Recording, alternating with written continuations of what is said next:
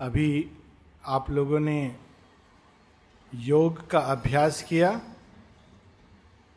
किस तरह से किया? क्या अभ्यास हुआ?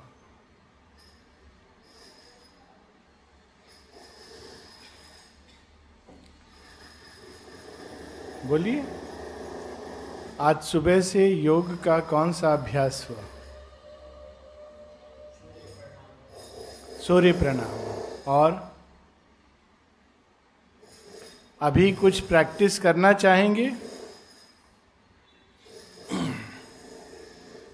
हाँ बोलो, कुछ बोल रहे थे? अच्छा। बैठ के ही बोलो।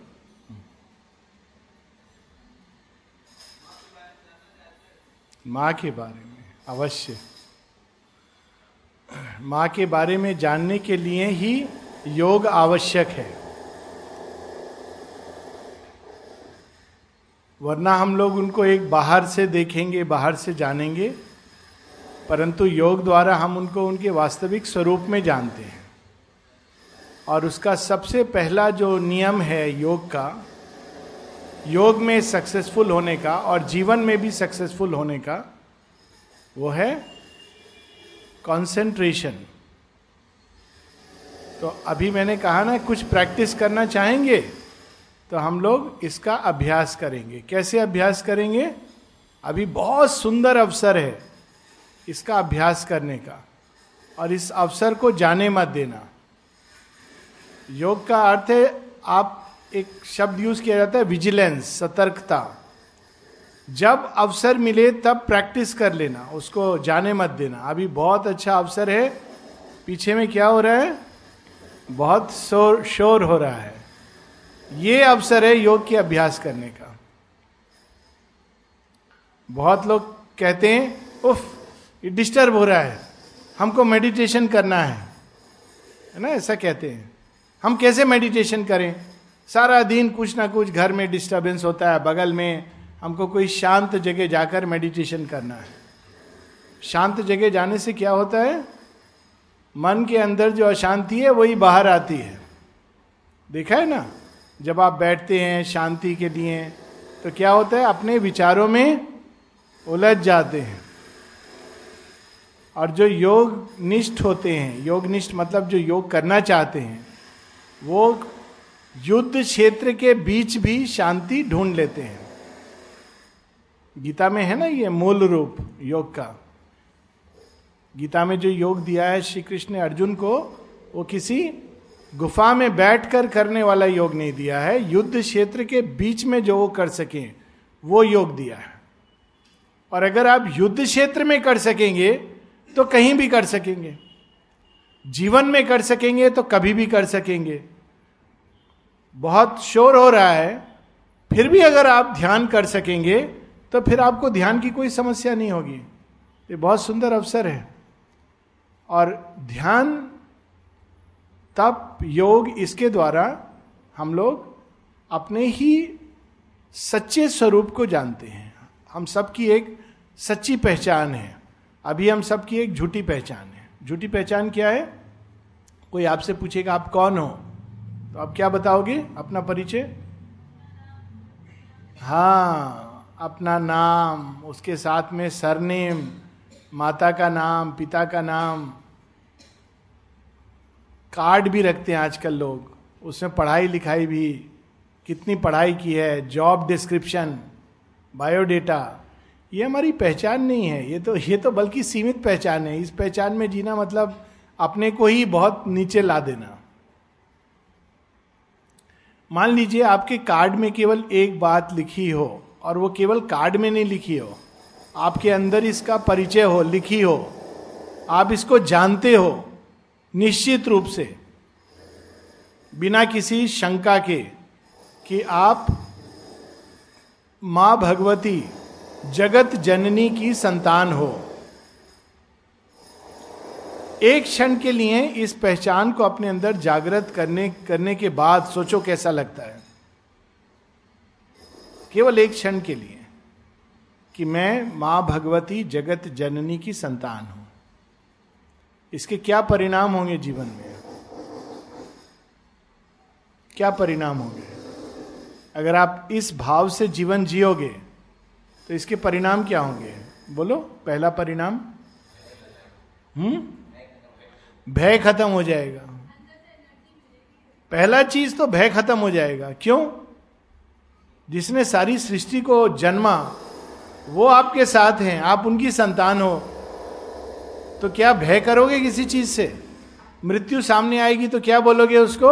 वो दिखाते ना, दो सिंह वाले यमराज। वो बेचारे बहुत दुखी होते होंगे कि मेरी क्या शक्ल बनाई है। भैंसे पर चढ़ के, सामने आएँगे तो आप क्या बोलोगे? हम्म? क्या बोलोगे? आप उनको क्या बोलोगे? आप पूछना आप कौन हो? बोलेंगे अमराज हैं। हो गए। यहाँ क्यों आए हो? तुमको लेने, आपका तो मेरे ऊपर अधिकार ही नहीं है। हम माँ जगत जननी की संतान हैं। जब वो कहेंगी, तब जाएँगे। उनके पास जाएँगे। आपसे हमारा कोई लेना देना नहीं। आगे चलो। कह सकते हो? जिस दिन ये पहचान बना लोगे, उस दिन कह सकोगे। परिणाम, भय से मुक्ति। यहाँ तक कि मृत्यु के भय से मुक्ति। और ये केवल भय से मुक्ति नहीं है, उसके वास्तविकता से मुक्ति है। ऐसी चीज़ें हैं जो भयभीत करती हैं। और उससे आप मुक्त हो जाओगे। क्यों? आपके साथ कौन चल रहा है? माँ। कल हम लोगों ने भगवान के साथ मित्रता की बात करी।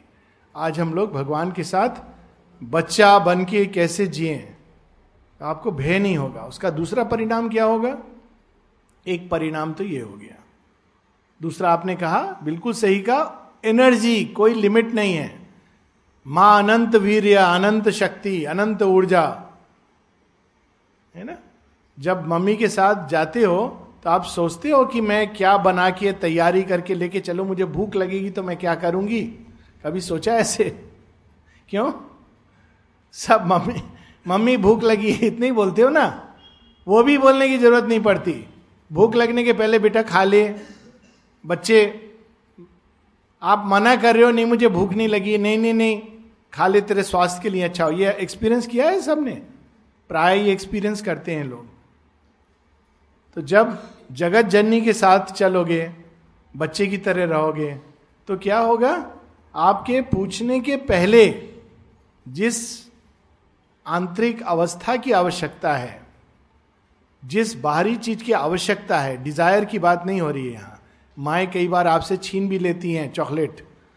पर जिस चीज़ की सच में ज़रूरत है आपको, अंदर और बाहर दोनों, माँ ये भेद नहीं करती, दोनों ही चीज़ें वो आपको दे देंगी, सहज रूप से। अगर आपने संबंध जोड़ लिया तो आपको मांगना भी नहीं पड़ेगा। क्योंकि वो जानती हैं कि आपको क्या चाहिए, अंदर भी, बाहर भी। ठीक है? तीसरा परिणाम क्या होगा?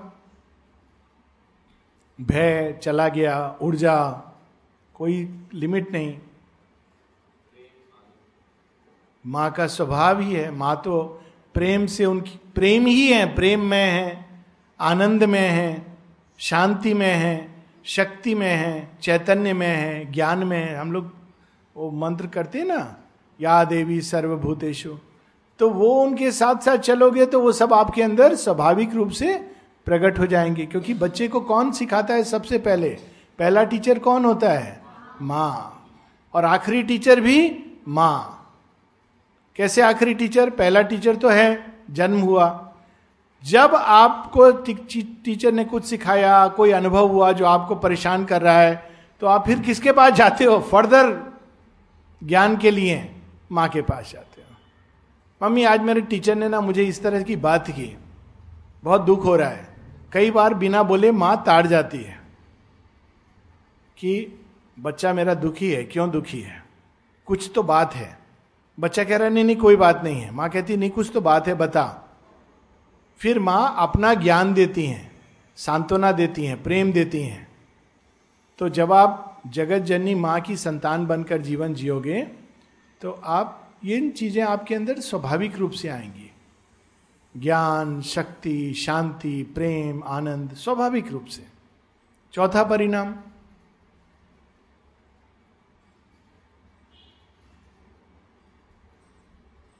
लोग आपस में क्या करते हैं? हा? द्वेष गुड आंसर करना चाहिए दोस्ती, लेकिन करते हैं द्वेष। झगड़ा हस्बैंड वाइफ भाई भाई माता पिता के संतान सब झगड़ा करते हैं ना, द्वेष करते हैं।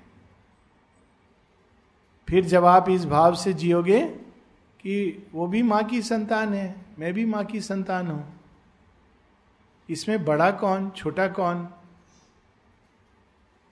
सब माँ की संतान है। तो फिर आपके अंदर क्या भाव पैदा होगा? मैत्री का भाव। नहीं तो कितने सारे दीवाले हैं ना दीवारें हम लोग। बच्चे आपको किसी को तकलीफ़ है? कोई खांसी वगैरह कुछ जुकाम वगैरह है? तकलीफ़? हम्म? तबीयत ठीक है? हाँ, नहीं तो पानी ले सकते हो। आई थिंक किसी ने यूज़ नहीं किया है। और फ़ैन अगर बंद करना चाहो तो यू कैन डू आपको बिना बुखार है। I have no problem okay तो मैत्री का भाव क्योंकि हम लोग नॉर्मली दीवार बना के रहते हैं। भाषा का परिचय भाषा हमारे जैसी नहीं है तो ये तो हमारा नहीं है। हमारे गाँव का नहीं है तो हमारा नहीं है। हमारे जात का नहीं तो हमारा नहीं है। हमारे धर्म को मानने वाला नहीं तो हमारा नहीं है। हमारे देश का नहीं तो हमारा नहीं है। मनुष्य नहीं तो हमारा नहीं है। ये सारे हम लोगों ने दीवार बना रखे हैं। ये दीवार क्या करते हैं? द्वेष, वैमनस्य स्प्रीहा ईर्षा इत्यादि इत्यादि। और ईर्षा द्वेष, महत्वाकांक्षा, ये सब क्या पैदा करते हैं? रोग। और रोग क्या पैदा करते हैं? डॉक्टर। और बड़ी बड़ी किताबें और कड़वी कड़वी दवाई रोग से पैदा होता है। रोग ही नहीं रहेगा तो डॉक्टर जॉबलेस हो जाएँगे ना? कोई बदमाश नहीं रहेगा तो पुलिस की ज़रूरत नहीं। और कोई झगड़ा नहीं करेंगे तो वकील की ज़रूरत नहीं। और भगवान से सीधा संपर्क हो गया तो पंडित की ज़रूरत नहीं। ये सब लोगों की ज़रूरत नहीं है। ये ना रहे तो अच्छा है। संसार अभी अपूर्ण है, इसलिए ये सारी चीज़ें ज़रूरी हैं। पंडित क्या करता है? आपके और भगवान के रास्ते में आ जाता है। वो भी मोटा पेट लेकर। है ना? पहले आपसे कहता है, आप हमें दो दक्षिणा, तब हम आपको पट तक, वहाँ तक ले जाएँगे, वहाँ दर्शन करने देंगे। और जब आप ये जान के जी रहे हो कि आप जगत जननी की संतान हैं तो आप जहाँ होगे, वहाँ भगवान के दर्शन होंगे। कितना सुंदर हो जाएगा जीवन। ऐसा जीवन चाहिए कि जो अभी चल रहा है चलने दे। द्वेष ना हो, वैमनस्य ना हो, प्रेम हो, भय ना हो, करुणा हो, मैत्री हो, ऐसा जीवन चाहिए कि दूसरा वाला जो चल रहा है। क्यों? कोई कुछ कह नहीं रहा। चाहिए। हा? करुणा वाला। माने ये तो इस जीवन को प्राप्त करने का मार्ग है योग। योग के लंबा लंबा रास्ता है और एक छोटा रास्ता है। अक्सर लोग कहते हैं ओ लेकिन बड़ा डिफ़िकल्ट है। तो उसका उत्तर बहुत सिंपल है, जीवन भी डिफ़िकल्ट है। हायर सेकेंडरी का एग्ज़ाम भी डिफ़िकल्ट है। है ना? क्यों? इजी है। कंपटीशन भी डिफ़िकल्ट है। डिफ़िकल्ट है। पर जब करना ही है तो ऐसी डिफ़िकल्ट चीज़ करो। जब डिफ़िकल्ट चीज़ होगी तो ऐसी डिफ़िकल्ट चीज़ करो जिसका परिणाम परमानेंट हो। टेम्पररी चीज़ के लिए डिफ़िकल्ट करने का क्या फ़ायदा? जिसका परमानेंट परिणाम हो, है ना? स्थायी परिणाम हो। डिफिकल्टी है, जीवन डिफ़िकल्ट है, योग भी डिफ़िकल्ट है। लेकिन योग को सरल करने का एक रास्ता है। और वो रास्ता है माँ। जो आप पूछ रहे थे ना माँ के बारे में यह है माँ का परिचय। परिचय अंदर से बाहर बाहर से अंदर नहीं। पहले अंदर से ये हम जान ले कि माँ कौन है। सारी सृष्टि की जिन्होंने रचना की है समय समय पर जगत जननी इनफैक्ट माँ कहती है, संसार में कभी भी कोई ऐसा क्षण नहीं रहा जब मैं आप सबके बीच में नहीं थी, हमेशा रही हैं, किसी किसी ना किसी नाम या रूप में। श्री अरविंद ये चीज़ बताते हैं, सावित्री के जब लिखते हैं ना तो कहते हैं, सदैव, हमेशा किसी ना किसी रूप में माँ यहाँ पर रही हैं, संसार को गति देने के लिए। हम पहचान पाते हैं कभी कभी कभी नहीं पहचान पाते हैं। जब नहीं पहचान पाते हैं, हम अपनी ही माँ को तो कैसा जीवन होता है, उसको क्या कहते हैं? जब कोई माता पिता विहीन जीवन जी रहा हो, अनाथ। और हम सब जब नहीं पहचान पाते हैं तो चाहे भौतिक रूप में माता पिता हों, पर वास्तव में अंदर से हम अनाथ तुल्य जीवन जी रहे हैं। हालाँकि माता पिता उन्हीं की प्रतिकृति के रूप में भगवान देते हैं कि चलो ओरिजिनल को नहीं आप देख रहे हो, कम से कम डुप्लीकेट चले। ठीक है? पर जब आप ओरिजिनल को देख लेते हो, तब आपके अंदर में कोई भय किसी प्रकार का वो नहीं रहता। तो माँ जगत जननी समय समय पर रूप धारण करती हैं। क्यों रूप धारण करती है? उनको क्या ज़रूरत है? मनुष्य जैसा बनने की? भगवान को क्या ज़रूरत है मनुष्य जैसा बनने की?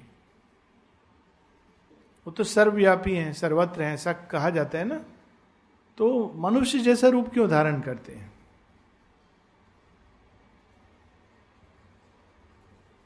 कोई उत्तर? आप में से कोई? हा? मनुष्य जैसा रूप धारण करने में विश्वास ज़्यादा मुश्किल होता है, क्योंकि फिर वो मनुष्य की सीमा में चले आते हैं। पर एक उत्तर में सच है एक एक गहरा सच है। माने उसमें एक लिमिटेशन केवल यह है कि मनुष्य रूप धारण करके वो भगवान जैसे कर्तव्य करें। मेरेकिल्स करें तो हाँ भगवान है, ये एक है।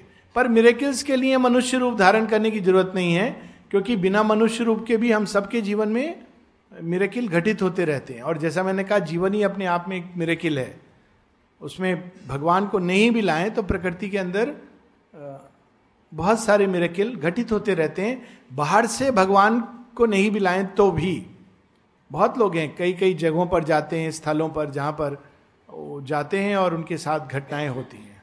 है ना? ऐसे स्थल हैं, तीर्थ भूमि, जहाँ लोग कहते हैं, हमारे साथ ऐसा घटित हुआ, वैसा घटित हुआ। तो वो एक चीज़ है होती रहती है। और आपने एक बात बोली, क्या बोली? विश्वास करें लोग। ये दोनों ही एक ही चीज़ के। और कोई कारण? लोग हैं जिनको भगवान शरीर रूप नहीं लें तो भी विश्वास होता है। कई बार ज़्यादा विश्वास होता है। और फिर उसमें शरीर धारण करके जब चले गए तो लोग फिर अगर शरीर पर डिपेंडेंट है, श्रद्धा एक आंतरिक चीज़ होती है।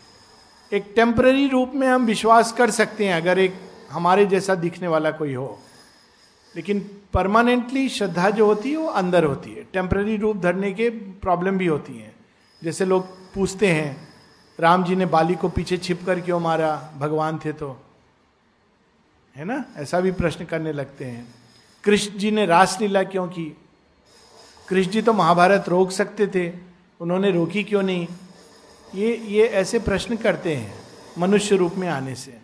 तो उसके दोनों एस्पेक्ट हैं। फिर भी मनुष्य रूप में भगवान आते हैं। क्या कारण है? विश्वास सच है, लेकिन विश्वास भगवान में की जगह हम ये कह सकते हैं कि विश्वास एक मार्ग पे चलकर हम कहा पहुँच सकते हैं। यह विश्वास मनुष्य रूप में जब भगवान आते हैं, तब होता है। कि हम उनके जैसे बन सकते हैं। जैसे राम के जीवन को ले लीजिए। राम के जीवन में कम कठिनाइयाँ थी, सीता जी के जीवन में। कम कठिनाइयाँ थी, बहुत कठिनाइयाँ थी। कृष्ण जी के जीवन में जन्म से ही कठिनाइयाँ थी। श्री अरविंद के जीवन में, माता जी के जीवन में। तो जब मनुष्य रूप धारण करते हैं, नहीं तो हम लोग कहते हैं, आप तो भगवान हो, आपको क्या मालूम है? मनुष्य का जीवन कैसा होता है? आप तो बहुत अच्छी अच्छी बातें बोल के चले जाते हो लेकिन हम कैसे उसको पालन करें कैसे फॉलो करें? अब कृष्ण जी का जीवन देखिए। वो कहाँ पैदा होते हैं? जेल में। कैसे पलते बड़, बड़े होते हैं? वास्तव में एक दृष्टि में अनाथ के रूप में।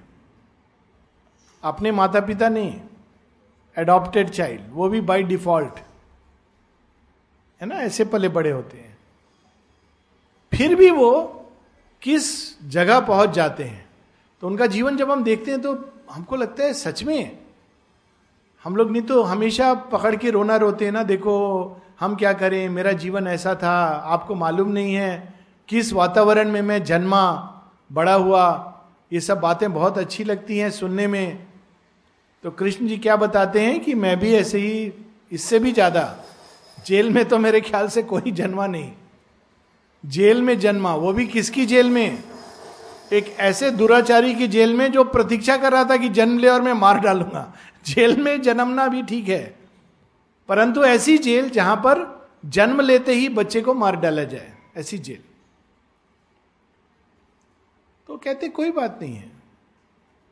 एक साधारण परिवार में बड़े हुए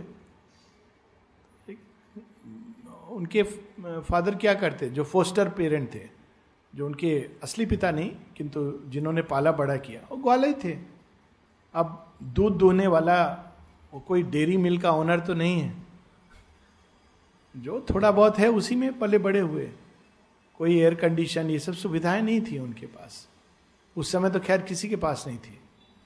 पर राजा के ऊपर कम से कम चार लोग पंखा करने वाले थे तो खुद ही गाँव में देहात में बड़े हुए और गीता का ज्ञान उनके अंदर आया, पराक्रम आया, शौर्य आया। ये सब जब हम देखते हैं तो भगवान जब मनुष्य का रूप लेते हैं तो वो हमको प्रेरणा देता है। हाँ ये संभव है। है ना? अब माता जी के बाहरी जीवन को देखें। माता जी ने कैसा जीवन चुना? किसी को मालूम है, परिचय है माता जी के बाहरी जीवन का? थोड़ा बहुत? कुछ को तो होगा। अधिकांश लोग थोड़ा बहुत आपने सुन रखा होगा। माता जी का जन्म कहाँ हुआ? पेरिस में। आपको क्या लगता है, माँ ने पेरिस क्यों चुना होगा?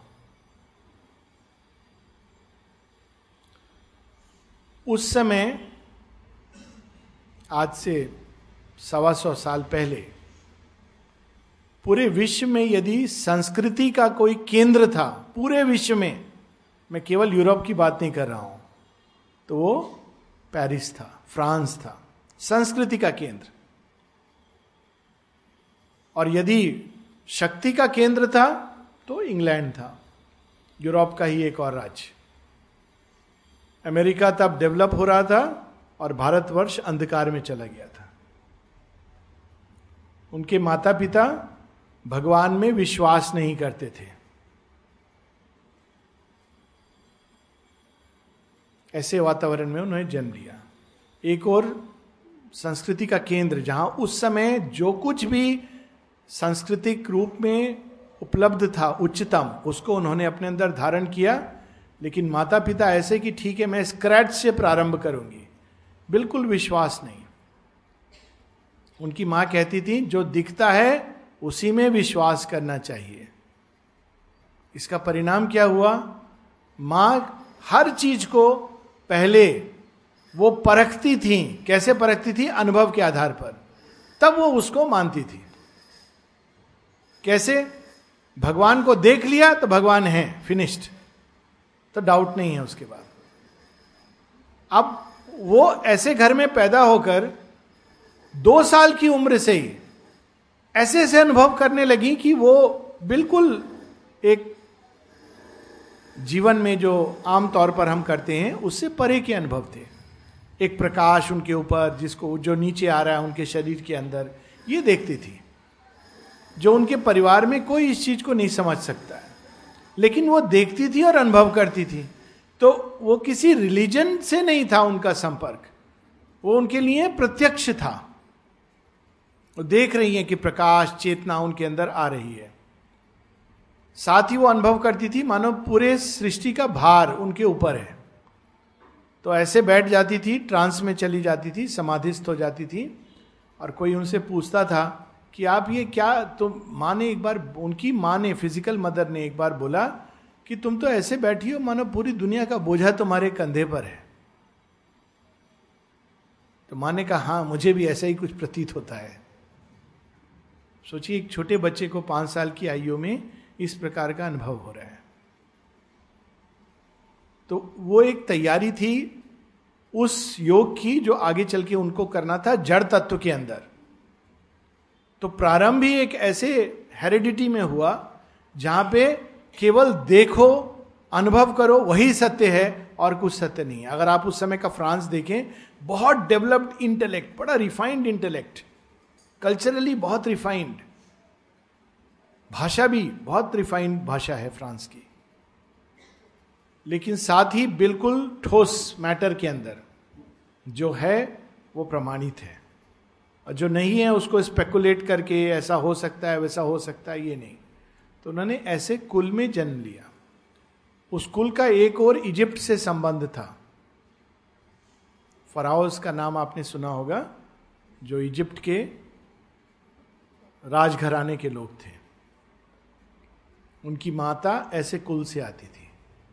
और पिता तुर्क देश तुर्क देश की अगर आप हिस्ट्री पढ़ेंगे तो बड़ा इंटरेस्टिंग देश है। एक समय में वहाँ पे और इजिप्ट में भी, परंतु तुर्क देश में वैदिक संस्कृति गई थी। आप जब पढ़ेंगे एंशंट टर्की और पूरा जो रीजन था पर्शिया ये सब, वैदिक संस्कृति वहाँ फल फूल रही थी, लेकिन बाद में एक दूसरी धारा आई और ये सब चीज़ें चली गई। ये बड़ा इंटरेस्टिंग होता है, देशों की हिस्ट्री जब आप पढ़ते हो ना तो उसके पास्ट में जाओ। रूस रूस के पास्ट में जाओ। अमेरिका अमेरिका के पास्ट में जाओ। तो आप देखेंगे कि वही पास्ट एक नया रूप धारण करके सामने आ रहा है। इंडिया का तो हम लोग जानते हैं, परिचित हैं। अमेरिका में आप देखते हो ना, ऐसे बड़े बड़े विकराल भयानक वार मशीन उन्होंने बना रखी है। कई सारी चीज़ें जो एकदम आसुरिक लगती हैं। वो पुरातन काल में भी वहाँ पर एक सभ्यता थी जिसको मायन सिविलाइजेशन कहते हैं। सुना है आपने मायन सिविलाइजेशन बहुत डेवलप्ड थी टेक्नोलॉजिकली लेकिन उसका चरित्र बहुत आसुरिक था। ऑकल्ट पावर्स बहुत थी। इट्स वेरी इंटरेस्टिंग आप इनके हिस्ट्री में अगर जाएँगे ना सिविलाइजेशंस की, खैर। तो माता जी ने उस वातावरण में जन्म लिया और बड़ी हुई।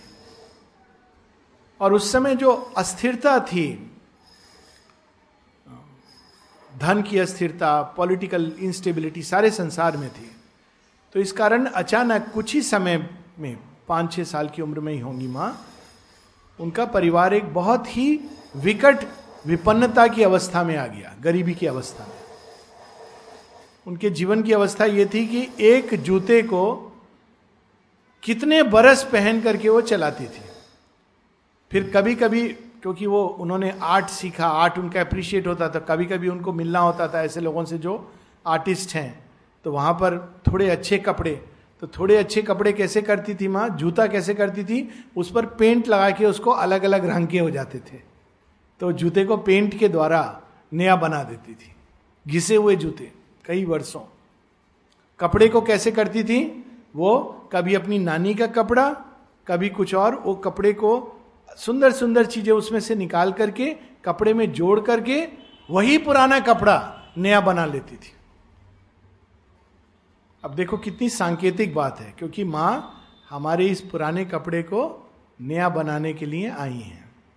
और ये यहाँ आने तक, माँ प्रारंभ में जब यहाँ आई तो उनकी जो ज्वेलरी वगैरह थी, जो भी, वो सब जो नानी की तरफ़ से आई थी, उन्होंने आश्रम उस पर डेवलप हुआ। बाद में तो लोग उनको कई चीज़ें देती थे जो आश्रम के लिए दे देती थी। मैंने आश्रम मीन्स सब बच्चों के लिए अपने दे देती थी।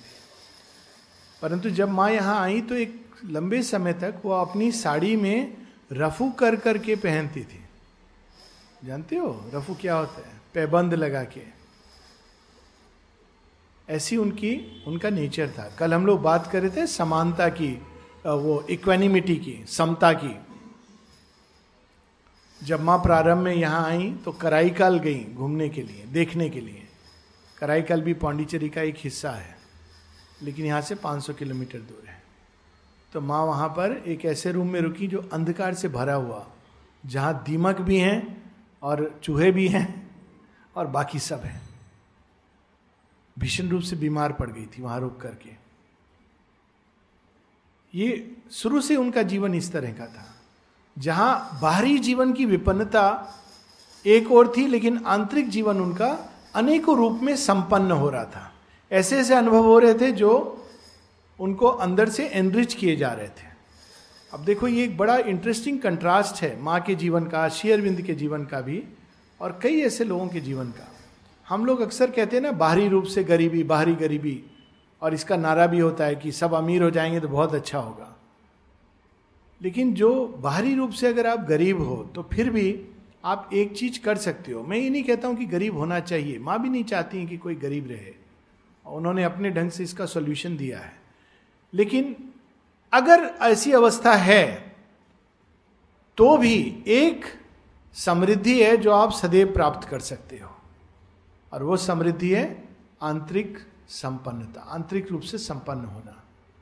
तो जब बाहरी विपन्नता थी तो माँ अपने को आंतरिक रूप से समृद्ध करती जा रही थी। श्री अरविंद के जीवन में भी, इंग्लैंड में पढ़े थे, लेकिन उनके पिता हार्डली कुछ पैसे भेजते थे। पैसे उनके पास थे ही, रहते ही नहीं थे। लेकिन बच्चे को भेज दिया इंग्लैंड, क्यों? क्योंकि भारतीय संस्कृति से दूर रहे जैसे माता जी के केस में, वैसे ही पिता को भारतीय संस्कृति से दूर रहे जैसे बुद्ध के केस में कि ये जाने ही ना दुख शोक को कहीं छोड़ के ये सन्यासी ना बन जाए। तो एक लंबा समय था जब शेयरविंद के पास इत, इतने बस पैसे होते थे कि सुबह में एक चाय और एक टोस्ट और शाम को एक सॉसेज बस। लेकिन उन्होंने इस अवस्था में भी कभी अपने पिता की बुराई नहीं करी। कभी जब भी कुछ कहा अच्छा ही कहा। माँ तो उनकी मानसिक रूप से विक्षिप्त थी। दोनों ने ही इन कठिन परिस्थितियों में जन्म लिया। एक ऐसे वातावरण में बड़े हुए, जहाँ भगवान के बारे में कोई नहीं। एक लंबे समय तक शेयरविंद अपनी भाषा से अनभिज्ञ थे, अपने देश की संस्कृति से अनभिज्ञ थे। वेद, पुराण, गीता तो बहुत दूर की बात है। अब देखो, उनके कंपैरिजन में हम लोग ज़्यादा फॉर्चुनेट हैं कि नहीं है? जन्म से ही हमको कोई सिखा देता है कि माता जी हैं या भगवान है, उनके सामने प्रणाम करो। ये तो सीख जाते हैं ना हम लोग कम से कम बचपन से। इस तरह से श्री अरविंद माता पिता दोनों के ही विहीन बड़े हुए। माता जी माता पिता थे, लेकिन दोनों ही नहीं समझ पाते थे कि उनके अंदर हो क्या रहा है।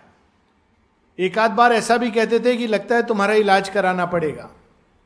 माँ शरीर के बाहर जाकर के दस साल की बच्ची, नौ साल की बच्ची शरीर के बाहर जाकर फैलती जा रही हैं, पूरे विश्व विराट, और ये सब अनुभव कर रही हैं कि बहुत सारे पास्ट के टीचर्स योगी, ऋषि, मुनि, देवता आके उनको ज्ञान दे रहे हैं।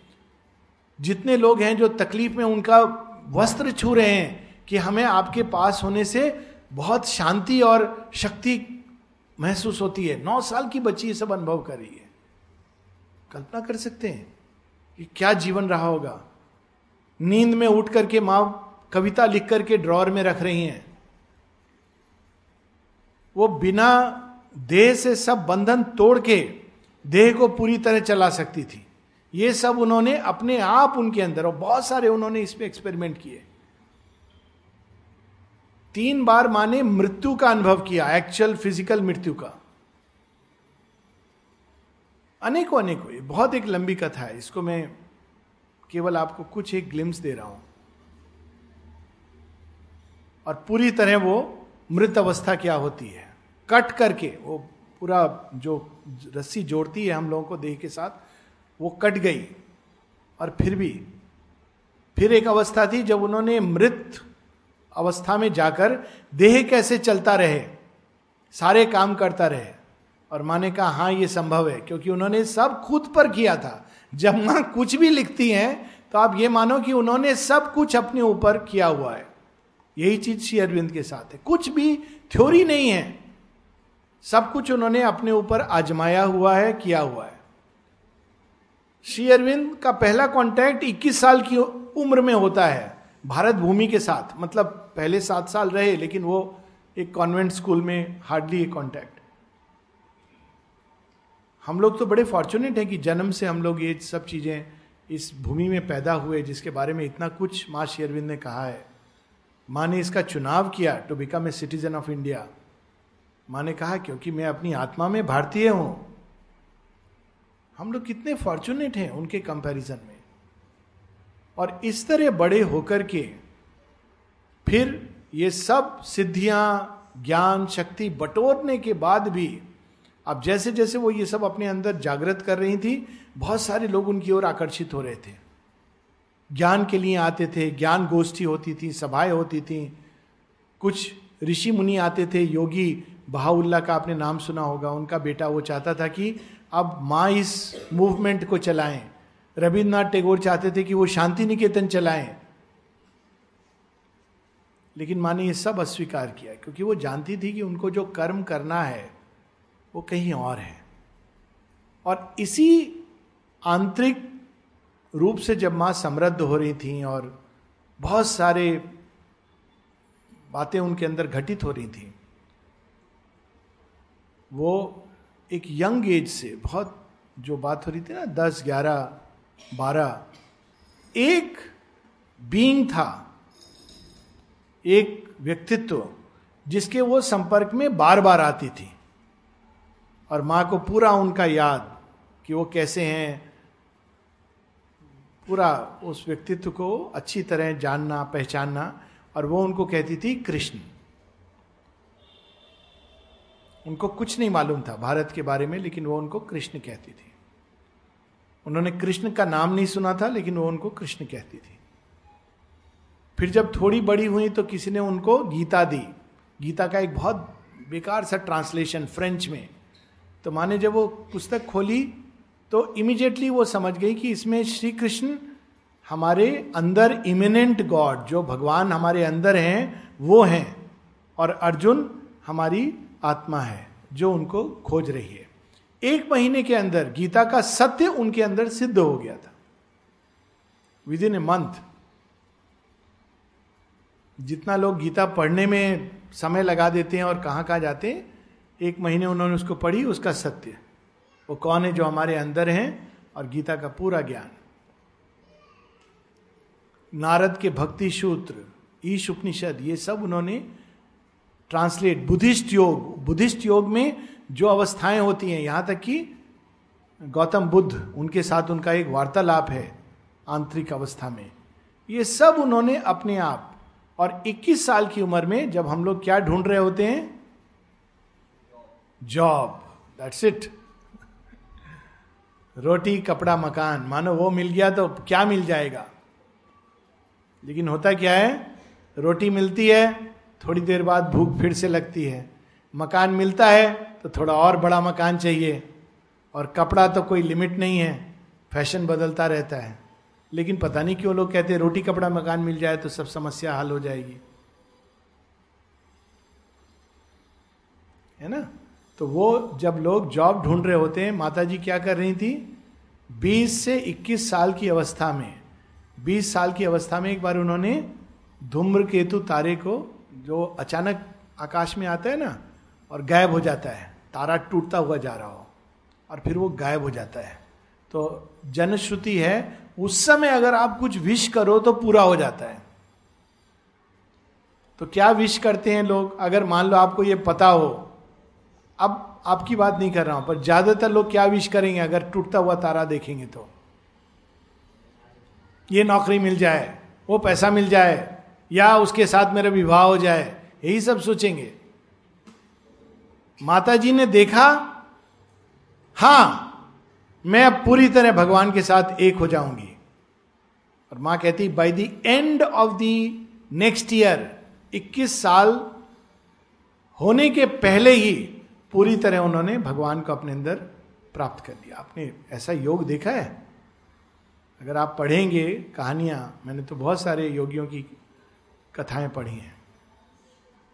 It is looks impossible twenty one years ये कोई एज होती है? उसके पहले की एक्सपीरियंसेस तो है ही हैं।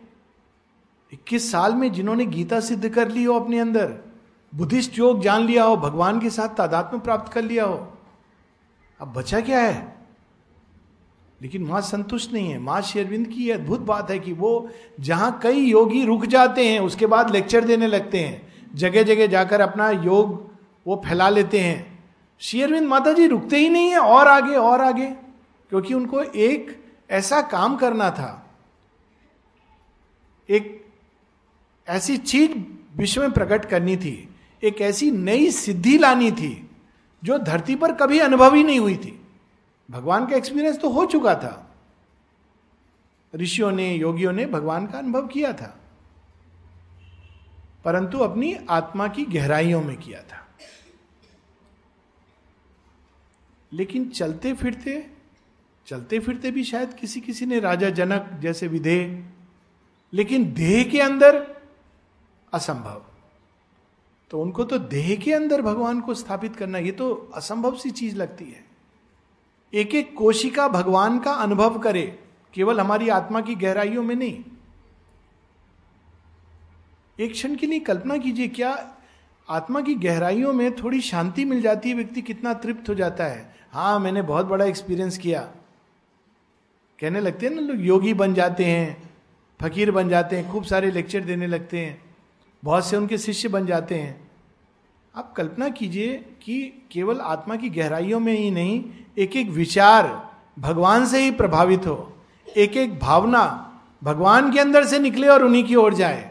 माँ एक जगह कहती है, जब माँ ने कहा, मालूम है प्रेम क्या है? किसी ने पूछा, प्रेम। तो माँ ने कहा, प्रेम ना हृदय की भूख प्यास है ना आमतौर पर जो मैथुन क्रिया बच्चे पैदा करना, ये प्रेम नहीं है। Love is not sexual intercourse love is not the heart hunger for affection तो प्रेम क्या है? प्रेम तो वो शक्ति है जो एक से आती है और एक के पास जाती है। तो माँ जब हमको प्रेम करती है तो वो भगवान का प्रेम हमारे अंदर छिपी दिव्यता वहाँ पर पहुँच जाता है।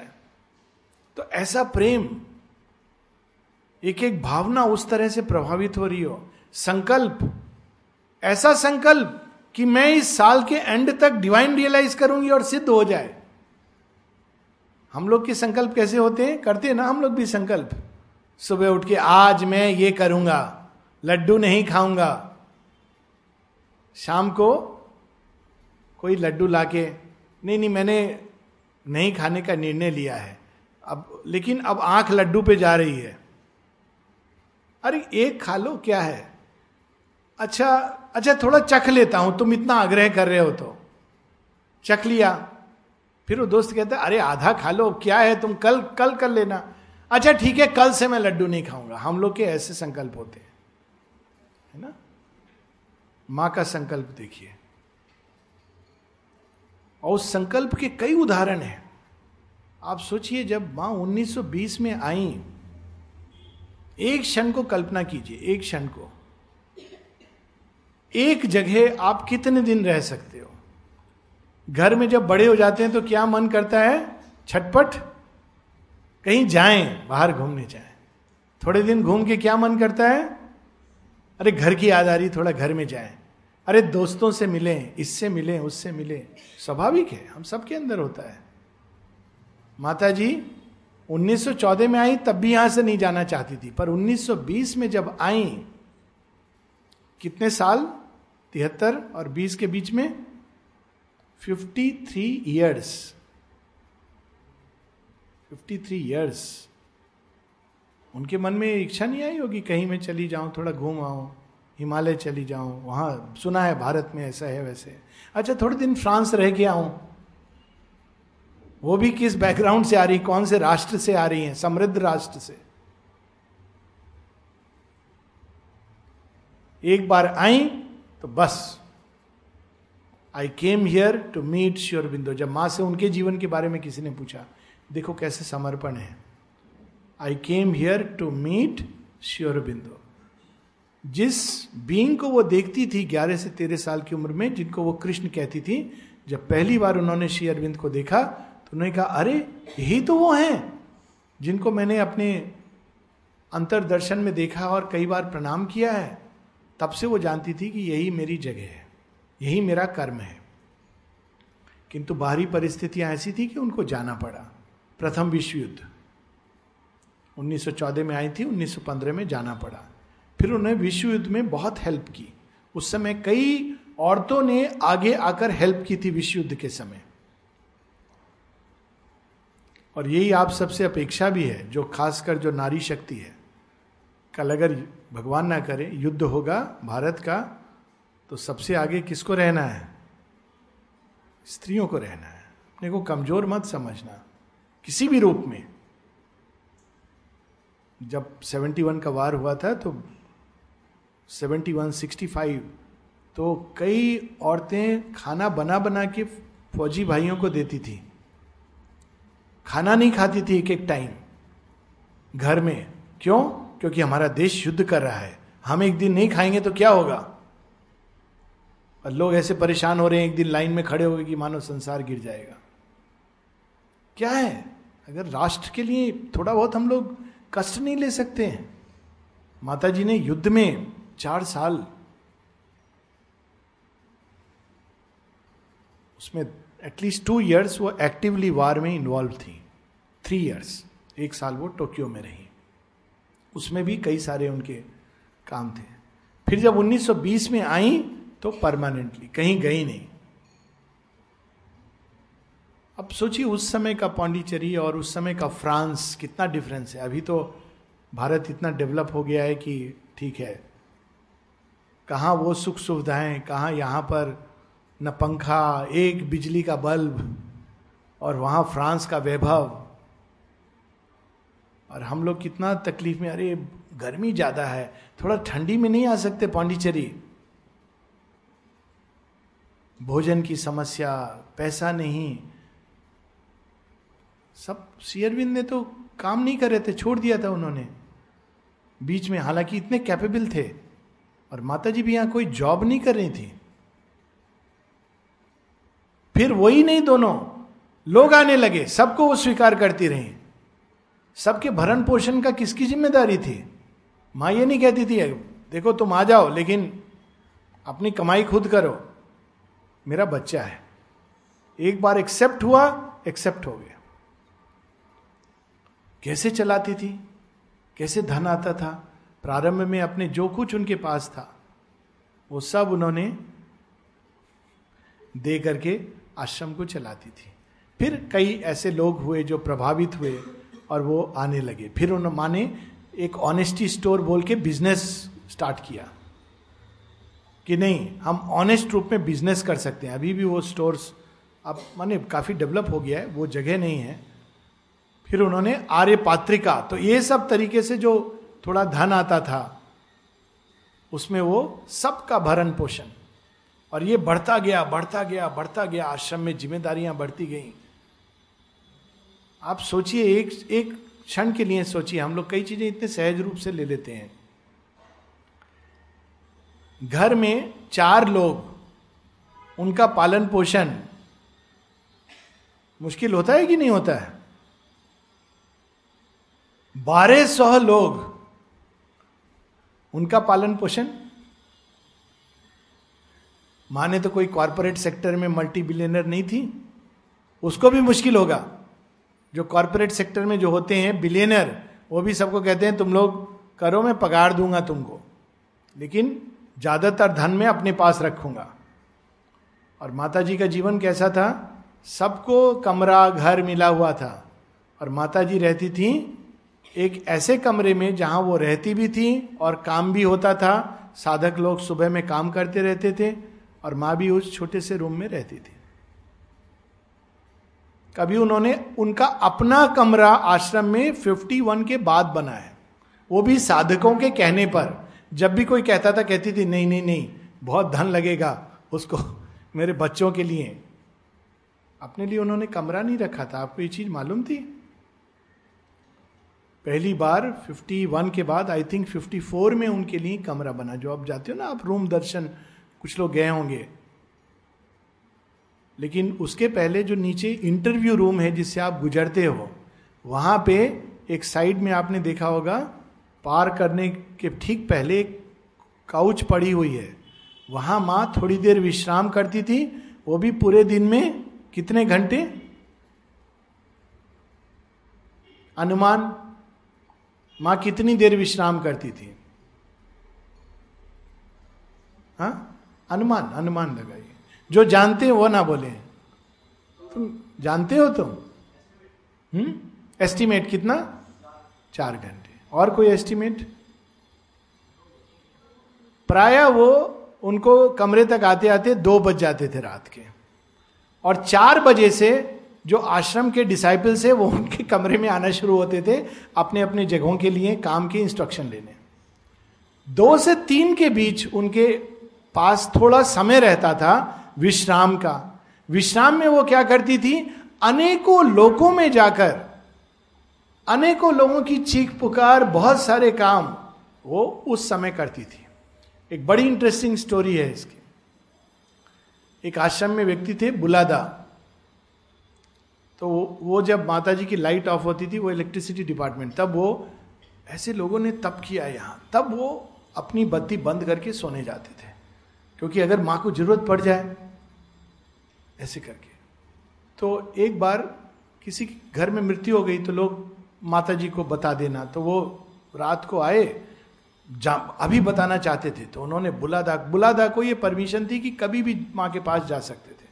तो उन्होंने उनकी खिड़की पर ठक ठक किया। बुलादा ने कहा, क्या बात है, इतनी रात को तुम लोग आए हो, ढाई बजे? अरे नहीं, इसकी मृत्यु हो रही, हो गई है। आप तो माँ को कभी भी बता सकते हो प्लीज़ बता देना। अच्छा अच्छा ठीक है।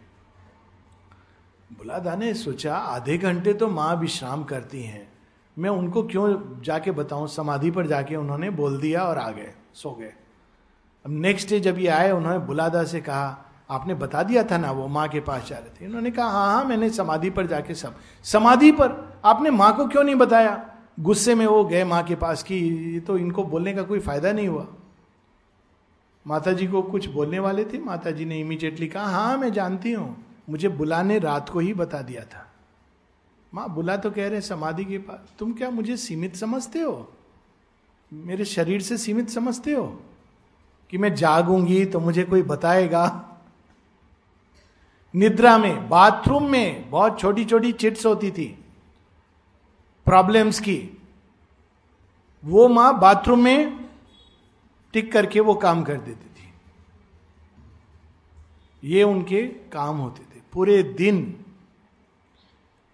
अलग अलग डिपार्टमेंट अलग अलग काम, सबको एक व्यक्तिगत अटेंशन देना। ऐसा नहीं कि मैंने बोल दिया है, लिख दिया है, पढ़ो, करो। हर व्यक्ति की समस्या को उसके ढंग से। कैसी समस्या? क्या क्या पूछते होंगे लोग? कल्पना करो। लड़कियों ने जाके उनसे प्रश्न किए हैं पीरियड्स के समय कहा जाता है कि मंदिरों में नहीं जाना चाहिए। क्या हम आपके पास आ सकते हैं? ऐसा क्यों कहा जाता है? हम लोगों को कैसी कैसा हम पहने कैसे हम चलें कैसे हम मिलें? हमारे जीवन में यह प्रॉब्लम हो, हो रही है। किसी से हमारा संबंध हो गया है। अब चोट पहुँच रही है। माँ क्या करें? माँ ने कभी उलाहना नहीं दिया एक बार भी। कभी किसी को नहीं कहा देखा तुम मैंने मना किया था, फिर भी तुम समझे नहीं। सबकी समस्या को, प्रेम से प्रेम से, सबके समाधान, सबको एक नई दिशा, सबके लिए प्रकाश, सबके लिए शांति। कई बार कोई बात नहीं, मेरा प्रेम तुम्हारे साथ है। कभी कभी एक सेंटेंस में, हाँ, तुम्हें ऐसा नहीं करना चाहिए था। फिर भी लव एंड ब्लेसिंग्स नीचे। प्रेम ज़रूर है। इस तरह से उन्होंने और अनेकों अनेकों, ये तो अनंत, आप इसीलिए मैं, मैंने कहा ना, ये एक अनंत कथा है। माता जी ने किस तरह से उनका जीवन है, वो अपने आप में एक उदाहरण है। तो माता जी का ये जीवन देख के जो लोगों ने ये सीखा अब आप देखोगे आश्रम में बूढ़े बूढ़े लोग भी काम करने जा रहे हैं। कई बार रेस्ट नहीं लेंगे। क्यों? उदाहरण कौन है? ये नहीं कि उनको बोला गया है। तो जब उन्होंने अपने जीवन से दिखाया कि अगर हम सच्ची अवस्था में कर्म करें तो हम थकते नहीं हैं, ऊर्जा आती है। मेन चीज़ है हमारे अंदर एटीट्यूड अगर हम भगवान से जुड़कर कर्म करें तो हम नहीं थकेंगे ऊर्जा आएगी हम बहुत कुछ कर सकेंगे, नई कैपेसिटीज डेवलप होंगी। तो उन्होंने ये उदाहरण देखा है। और इसलिए वो हमारे सामने दिव्य जीवन कैसा हो, इसका उदाहरण है। एक, उनके जीवन की अंतिम घटना, उसके बाद ये प्रश्न ही ऐसा था कि और कोई प्रश्न की इसमें गुंजाइश नहीं थी। और पता नहीं ये अगर हम बोलने लगे तो रोज ये प्रश्न ही चलेगा माता जी के बारे में। माता जी ने विवाह भी किया, उनकी संतान भी थी। तो कोई ऐसी समस्या नहीं थी जो उन्होंने नहीं देखी थी। और उनके पति का माता जी ज़्यादातर ध्यानस्त्र अपने एक इनर लाइफ में रहती थी। तो उनका कि वो छोड़ना चाहते थे या जो भी उनका किसी के साथ संबंध हुआ तो माता जी ने कैसे रिएक्ट किया? ये उन्होंने उनकी एक स्टोरी है प्ले है टुवर्ड्स द फ्यूचर उसमें उन्होंने बताया है। वे जाके उनसे कहती हैं, ठीक है, मैं समझ सकती हूँ, तुम्हारी एफिनिटी है किसी और के साथ। अच्छा है, तुम दोनों जीवन जियो साथ साथ लेकिन सुंदर जीवन जीना, पशु जैसा जीवन मत जीना। माँ ज्ञान दे रही हैं अपने ही हस्बैंड को। पशु जैसा जीवन नहीं जीना बहुत खुशी होगी मुझे, तुम उसके साथ जा रहे हो, लेकिन सुंदर जीवन जीना। मैं तो जानती हूँ अपने बारे में कि भगवान के सिवा कोई संतुष्ट नहीं कर सकता है, प्रेम की चाह को, प्रेम की प्यास को। तो इसलिए तुम लोग बुरा भी मत सोचना कि कुछ बुरा किया। तुमने जो किया, उचित किया अच्छा किया। तुम अपने मार्ग पे जाओ, मार्ग तुम्हारा सुंदर हो। मैं, मुझे कोई समस्या नहीं, मैं दुखी नहीं हूँ, क्योंकि मैं तो जानती हूँ कि प्रेम भगवान का ही एकमात्र होता है।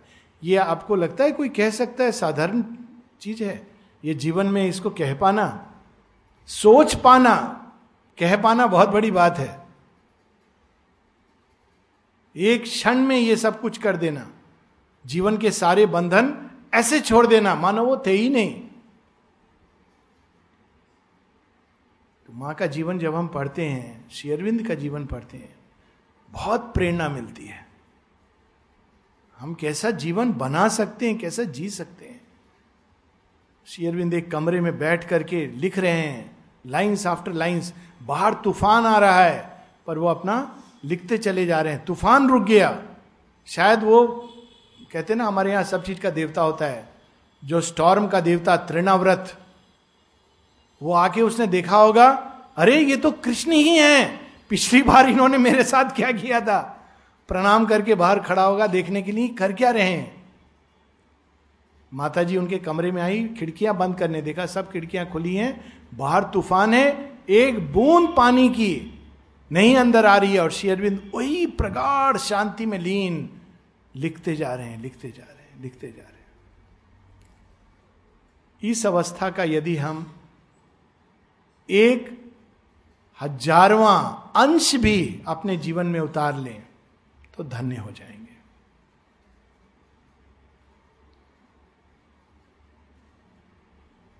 और एक हजारवा नहीं, माँ की कृपा रहे तो हम इसको पूर्णता अपने जीवन में उतार सकते हैं।